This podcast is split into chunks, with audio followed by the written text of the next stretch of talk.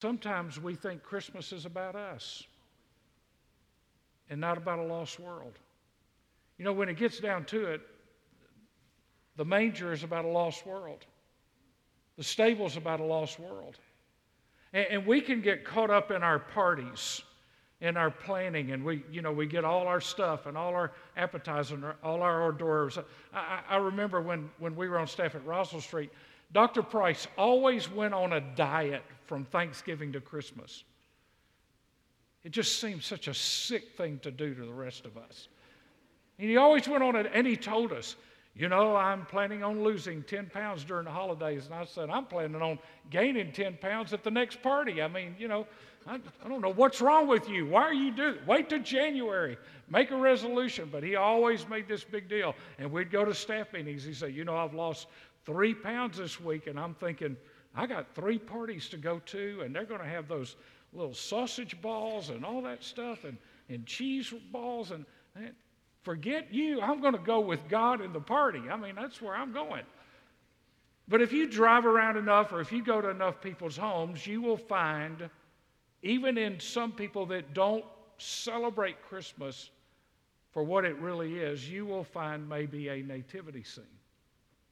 Uh, we have an olive wood nativity scene in, in our home that uh, we brought from uh, Israel a few years ago. And it's got all the pieces to it. It's got the shepherds and the wise men and the donkeys and the cattle and the baby Jesus and everything else. And, and uh, I do remember the story of a guy who, who put up the nativity scene and they couldn't find the baby Jesus. Maybe that's what's wrong with us today. We know the nativity scene, but we can't find the baby Jesus. I wonder what that was like when God planned that first Christmas, when God planned for his son to be born into a manger, into a cattle stall. I wonder what he was thinking. I wonder how many people were there. We don't know. We assume it's three wise men because they brought three gifts. It could have been 50. We don't know. We, we speculate about all that. But what makes the Nativity special is not the number of the wise men. What makes it special is not the shepherds. What makes it special is not even the angels singing. What makes it special is that God showed up on what for everybody else was an ordinary night. And suddenly Jesus impacts the culture, and with all the festivities and all the festivals and all the things that have been done, here, God, in one moment, in one person, at one time, fulfills all the prophecies of a coming Messiah. Now, let me just explain that to you. We're going to be in Matthew chapter 2, but let me just explain that to you for a second. For one person, if somebody says to you, Well, I don't know that Christ is the only way, or what if there are people that came after him? What if, what if Joseph Smith is the way? What if Mohammed is the way? For those that would say Christ is not the Son of God, the way to God, let me just give you just a little mathematical fact. To just fulfill eight, eight of the prophecies related to the coming Messiah, just eight, in one person at one time would be one out of 100 quadrillion chances. Quadrillion. That's like 17 zeros. For one person to fulfill all the prophecies about God coming as Messiah in flesh to save us. A hundred quadrillion now, let me just kind of put that in terms because I didn't do really good in math. So let me put that in terms we can understand. Take the state of Texas, the state of Texas, and fill it from border to border, every square inch, with silver dollars. And have one silver dollar that you have marked with a cross and put it in the state of Texas and then mix it all up. Go all through and just turn the coins over, over and over and over. First of all, those coins are two feet deep. So the entire state of Texas is covered in coins two feet deep, and then put a man with a blindfold on and say, Reach down and find the one that has the red cross on it. That's the chances of one person fulfilling all the prophecies about Jesus, about the Messiah, of one person at one time fulfilling all of those. So when you read Matthew chapter 2, you need to think through how significant this is.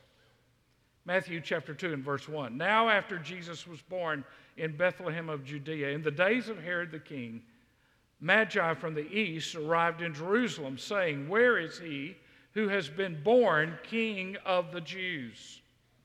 For we saw his star in the east and have come to worship him. And when Herod the king heard this, he was troubled, and all Jerusalem with him. And gathering together all the chief priests and scribes of the people, he inquired of them where the Messiah was to be born. And they said to him, In Bethlehem of Judea. For this is what has been written by the prophet. So they're just referring to a prophecy, one prophecy. And you, Bethlehem, land of Judah, are by no means least among the leaders of Judah, for out of you shall come forth a ruler who will shepherd my people Israel. Then Herod secretly called the Magi and determined from them where the exact time the star appeared. And he sent them to Bethlehem and said, Go and search carefully for the child, and when you have found him, report to me, so that I too may come and worship him. And after hearing the king, they went their way, and the star which they had seen in the east went on before them until it came and stood over the place where the child was. When they saw the star, they rejoiced exceedingly with great joy. After coming into the house, they saw the child with Mary, his mother, and they fell to the ground and worshiped him. Then, opening their treasures, they presented to him gifts of gold and frankincense and myrrh. And having been warned by God in a dream not to return to Herod, the Magi left for their own country by another way. So let's look at three things this morning. First of all, the star was the eternal GPS. Now, I don't know if you've thought about this, but your nav system in your car, or your Garmin, or your maps on your phone, are all tied to this GPS system, this tracking system with satellites that are tens of thousands of miles up in the air. We can't see them. We don't know where they are. We don't know how many they are. By the way, they're all spying on you. So I just want to increase your paranoia because they know where you are all the time. You know, you can go on and search for something on Amazon, and then your Facebook page starts showing ads about that. People are watching you.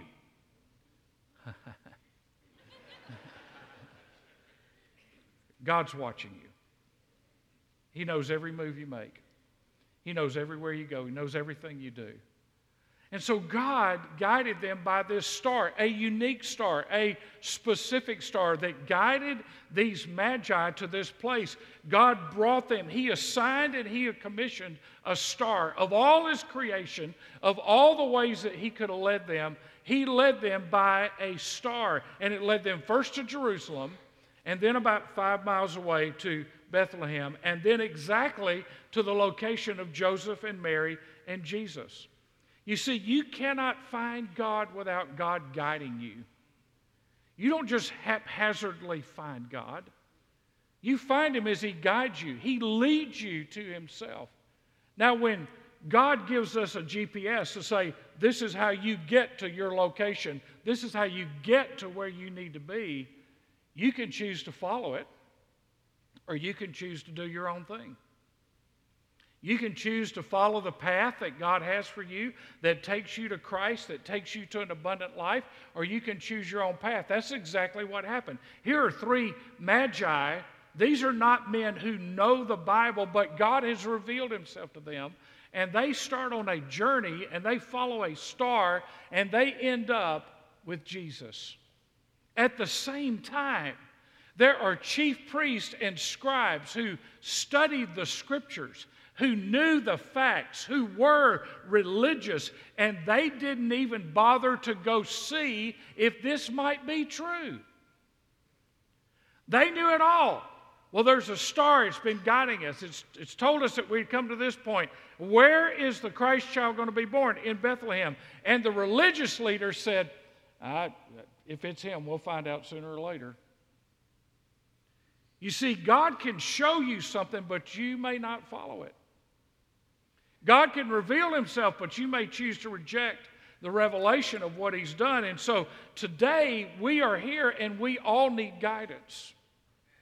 The Spirit guides us, the Bible says, in, into all truth. And we're overwhelmed and we get on tough paths sometimes and we're on rocky roads and we end up in life's detours and, and you need a guide. I mean, you need a guide. How does God guide us? He guides us by His Word, He guides us by His Spirit, and He guides us by other believers, by wise counsel from other believers. And by the way, don't ever listen to a believer who gives you a hunch. Make sure they're acting on the basis of, the, of God's wisdom, that they've listened to the Word and they've listened to the Spirit, and they are listening to God's guidance in their own lives. God wants to guide us. Now, do we want to listen?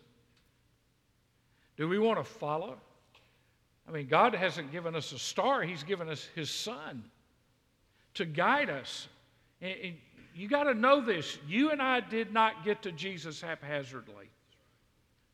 You and I did not get to Jesus by following our path. God met us on a path somewhere where our life was not in the right direction. We were not making the right turns. We were not listening. And suddenly, God, by His Spirit, began to work on us and speak to us and tell us that there was something missing in our lives. These wise men followed directions. Now, some of us have had the privilege of putting together things for Christmas.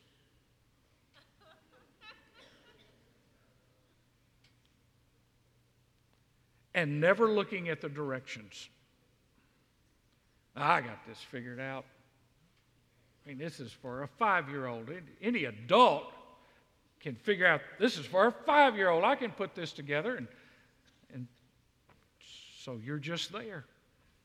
And you're saying words you shouldn't say about a child's toy.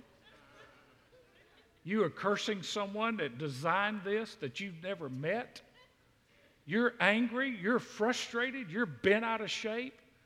Your, your love of Jesus has gone out the window completely.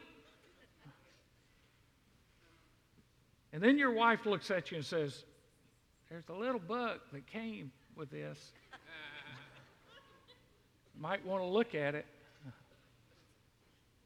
Well, there's a book that came with instructions. It's called the Bible. The Magi followed the star, we follow the Word, the Bible. Now, here's, here's why we need to be intentional about our understanding and our communicating about Christmas. We live in a world that is increasingly dropping the name of Jesus out of Christmas. That's just the world we're in. We can gripe about it, or we can say, well, it's time for us to go on the offensive. And I'm not talking about trying to be offensive, I'm talking about talking about what Christmas is really all about. You know, I'm not talking about symbols, I'm talking about substance. And so, you know, schools have now dropped any reference to Christ. You know, even when Terry was teaching back in the 1980s in Cobb County, even when she was teaching, she could not say Merry Christmas because it might offend someone. Well, it offends me if somebody steals my parking space, but I get over it. You know, I mean, it might offend somebody. And so we have to drop all references. So we, we can't sing, O little town of Bethlehem. We, we cannot sing joy to the world, the Lord has come. And so what we've done is we've replaced it with all the songs that we love that are fun to sing, like Frosty the Snowman.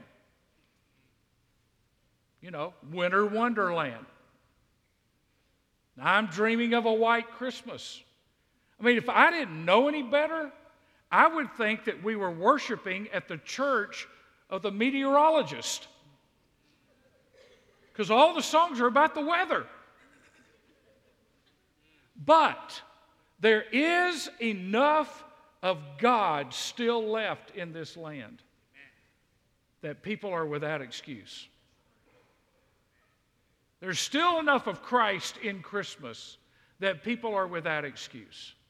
And what Jesus came to give us was peace and hope and joy and forgiveness and mercy. And you can't put a price tag on that. And by the way, when you find it, you never take it back for a return. Secondly, the stable reminds us that Jesus came to a real world. The King of Glory came to a sinful earth. The stables were dirty and smelly. They provided shelter for animals. It, it was probably cold and dark and damp. There were mice and rats running around the place. It smelled of dirty animals. And that's where God chose to show up. Now, there were no five star hotels in Bethlehem. There are no five star hotels in Bethlehem today.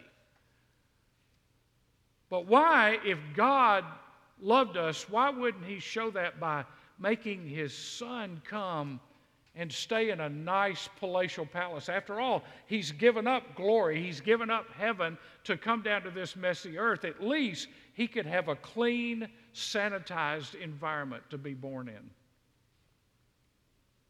Because God did not disassociate himself from a hurting world.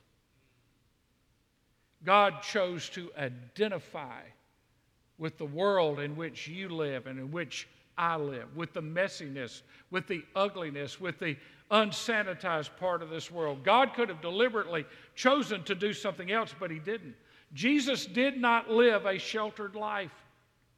He was not raised in a mansion or in a palace. He was raised by common people in a common family. His dad was a blue collar carpenter. He had to work every day, he had to learn a trade as a child probably worked as a carpenter for the bulk of his 30 years before he began his public ministry. They scraped out in existence. They lived mostly by bread. Very little meat to eat, very little to sustain them. That's why the average age at the time of Christ was probably somewhere in the 30s because the health standards were so low. Jesus could have been born at a time when we have great medical facilities, but he wasn't. There was no nurse there, there was no doctor there, was just this woman and her husband and a child. When he breathed his first breath, he probably smelled manure because it was a stable. There was no candle burning, there was no incense, there was no essential oils. It just stunk. And God said, That's how much I love you. My son's first breath is going to stink because he's come to a stinking world to be the rose of Sharon and to bring the aroma of God to a world that really doesn't deserve it. And so Jesus came, and it reminds us he came to this real world, and because people live in real worlds. Now, I know there are people that don't live in real worlds. They're all on the cover of People magazine, and, you know, there are people that don't live in real world, but we live in a real world. I mean, I grew up in a home that was less than 800 square feet. We had one window air conditioner after I'd been born. We didn't have one when I was born. Most of the nights we slept with the windows open. We didn't have screens. If they had screens, it had holes in it, so the mosquitoes and the flies got in. We had one bathroom. We, the three of us shared that one bathroom. We had one heater in the house. It was one of those old gas heaters about this big. It was in the living room, and my parents would turn it up until it was time to go to bed. Then they would turn it off. So you'd sleep under the covers. I never enjoyed Grandma's quilt so much as when she'd turn that heater off. I grew up with a family that struggled financially. My parents never bought a, a new car until I was in high school. They drove 10 year old cars and pieced them together and put them together, and they rusted and, and they got hit by hurricanes. I mean, my dad just eked out a living. For us to have roast beef on a Sunday was a privilege. For us to have any kind of meat other than bologna or have a peanut butter and jelly sandwich was a privilege. God came into a world with full of people just like that, eking out life and eking out an existence, and said, I came to make your life better. Not maybe better financially, but better inside. I came to touch your life. I came to change your life. I came to give you hope. Jesus came to a real world and lived a real life and had real life experiences. He worked a real job. And when the Bible says God so loved the world that he gave his only begotten Son, we need to see that God so loved the world, the pain of the world, the stench of the world, the agony, the disappointment, the suffering of the world. And God can say emphatically, I've been here and I've done that. I've been where you are. I've been through what you've been through. And he was hated. He was despised. He was lied about. He was discriminated against. He was ridiculed. He was mocked. He was abandoned. And he died the most painful death anybody could possibly die so that he could identify with us. Jesus changes everything. Lastly, the manger was transformed. The ordinary became extraordinary. The natural became supernatural. This wasn't a high class crib, it was a feeding trough. Have you ever thought about this? Have you ever thought about in, in all your gift giving and all your thinking about what God has done for you? Have you ever thought about the fact that when we do funerals, we say, you know, everybody wants to read John 14. I'll go to prepare a place for you. There's got a mansion in the promised land. I got a mansion in glory. Listen, the only reason you got a mansion in glory is because God went to a stable. God gave up a mansion so that you could have one. That ought to be worth something. That ought to be worth our worship. That ought to be worth our time. That ought to be worth our energy. It ought to be worth our finances, our resources, our servant heart. It ought to be worth something that God did not hold in contempt a manger and a stable, but he embraced it so that we could one day have a home in heaven. Suddenly, this manger was a place where God laid his head. It was transformed into something that nobody would ever think about as a bed for the King of Kings and the Lord of Lords. But you know, I think the manger is symbolic because when ordinary people like you and me give our lives to Jesus, it transforms us. And we quit being ordinary, and we are ordinary with abundance. And that abundance is not more of us, it's Him. It's His life, it's His peace, it's His joy, it's His glory, it's His presence, that is His purpose that He gives us. You see, we were all sinners in need of a Savior. There was nothing about me or about you that was worth saving. But one day, we realized that we could not save ourselves. We couldn't be good enough, nice enough. We couldn't give enough. We couldn't serve enough.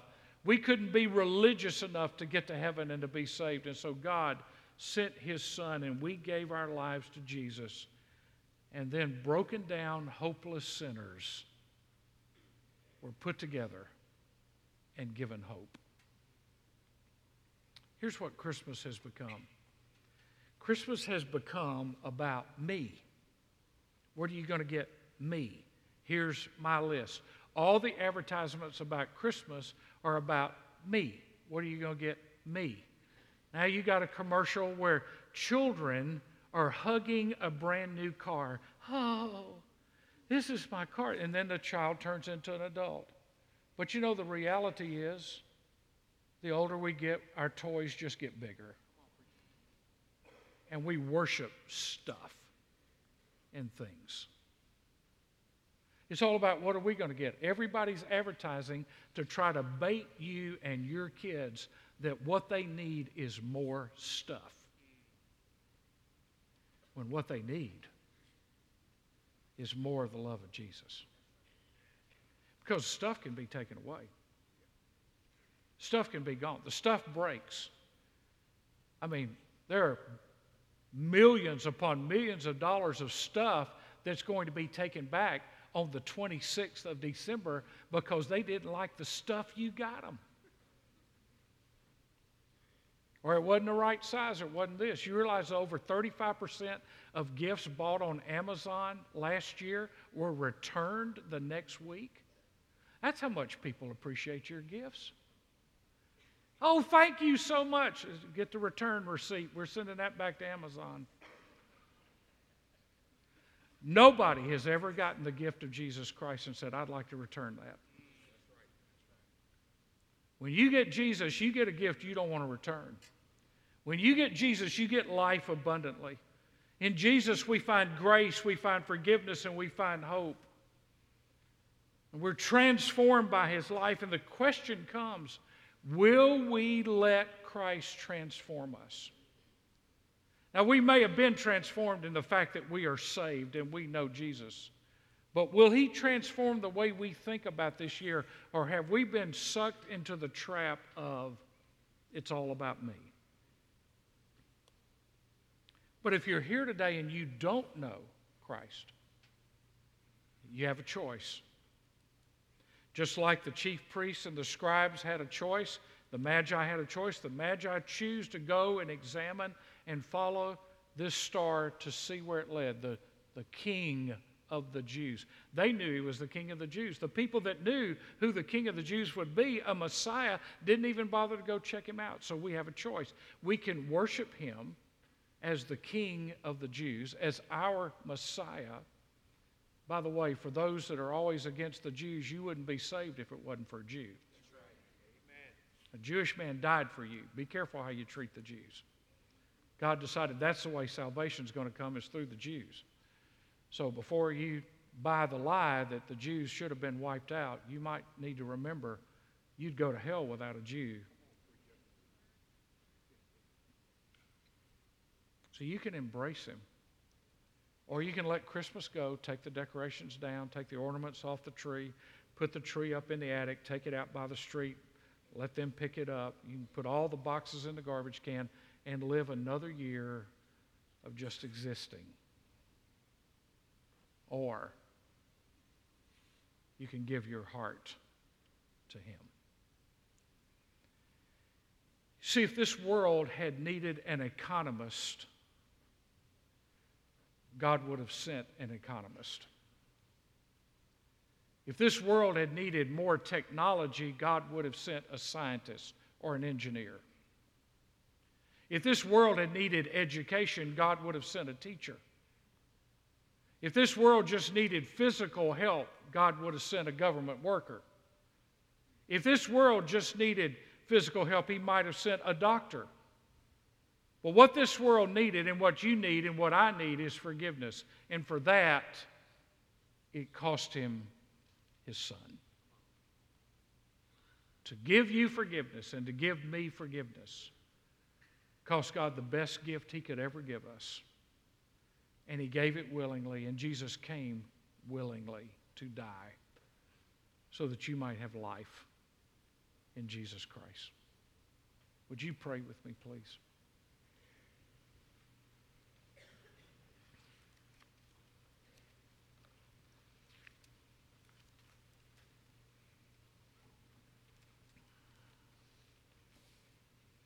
I want to ask you today do you know Jesus Christ as your personal Lord and Savior? Has there come a point in your life where you have asked Christ to forgive you of your sin, to save you, to change you, to cleanse you, so that you could have life in Christ? Have you done that? There's nothing you can give Jesus that will make him love you anymore. There's nothing you can do that would make him love you anymore.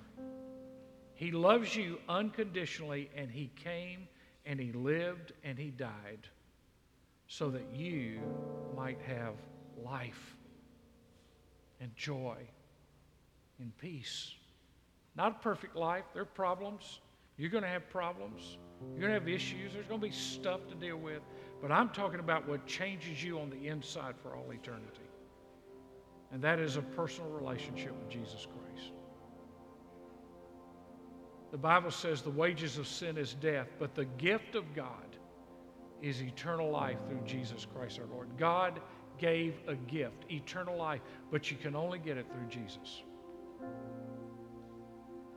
The Bible says there's none righteous, no, not one, which means you can't be good enough to get saved. The Bible says that all have sinned, all of us, no exceptions, and come short of the glory of God.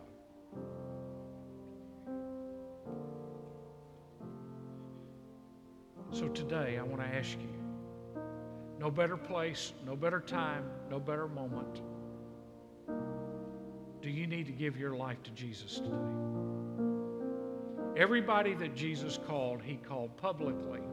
He called them out. He said, You come, follow me. Come, follow me. Come, follow me. Everybody Jesus called, he called publicly. In fact, the scripture says, Jesus says, If you deny me before men, I'll deny you before my Father which is in heaven. If you confess me before men, I'll confess you before my Father which is in heaven, which means there are no silent Christians. There are no secret agent Christians. They're just those that deny or those that confess.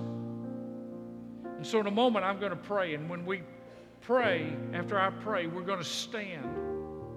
And Mark's going to lead us in singing. And as we begin to sing, on that very first note, I'm going to ask you if you're here today and you don't know Jesus Christ, as your personal Lord and Savior. I'm going to ask you to step out from where you are. You may have to turn to somebody and say, Would you let me by? That's okay. They'll let you by. They'll be glad to do that. You may want to turn to somebody and say, Would you go with me? And they would be glad to come with you.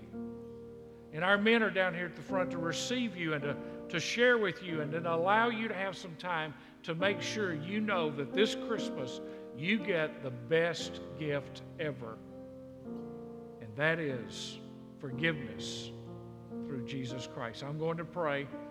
As soon as I get through praying, we're going to stand. I'm going to ask you to step out from wherever you are in this room and to come and make a public profession of your faith in Christ. Father, I ask you in the name of Jesus, the name that is above every name, the name that gives salvation and grace and peace and hope and joy and mercy the name that binds up the wounds of our hearts, the name that saves us from our sin. I ask you, in the name of Jesus, would you save lost people today? Would you bring people down these aisles to confess faith in Jesus Christ? Lord, we don't need another miserable season of just trying to exist. We need life on your terms. And So, Father, I pray for people that need to give their lives today that they would step out and they would come. In Jesus' name, we're standing, people are coming, you sing as Mark leads us.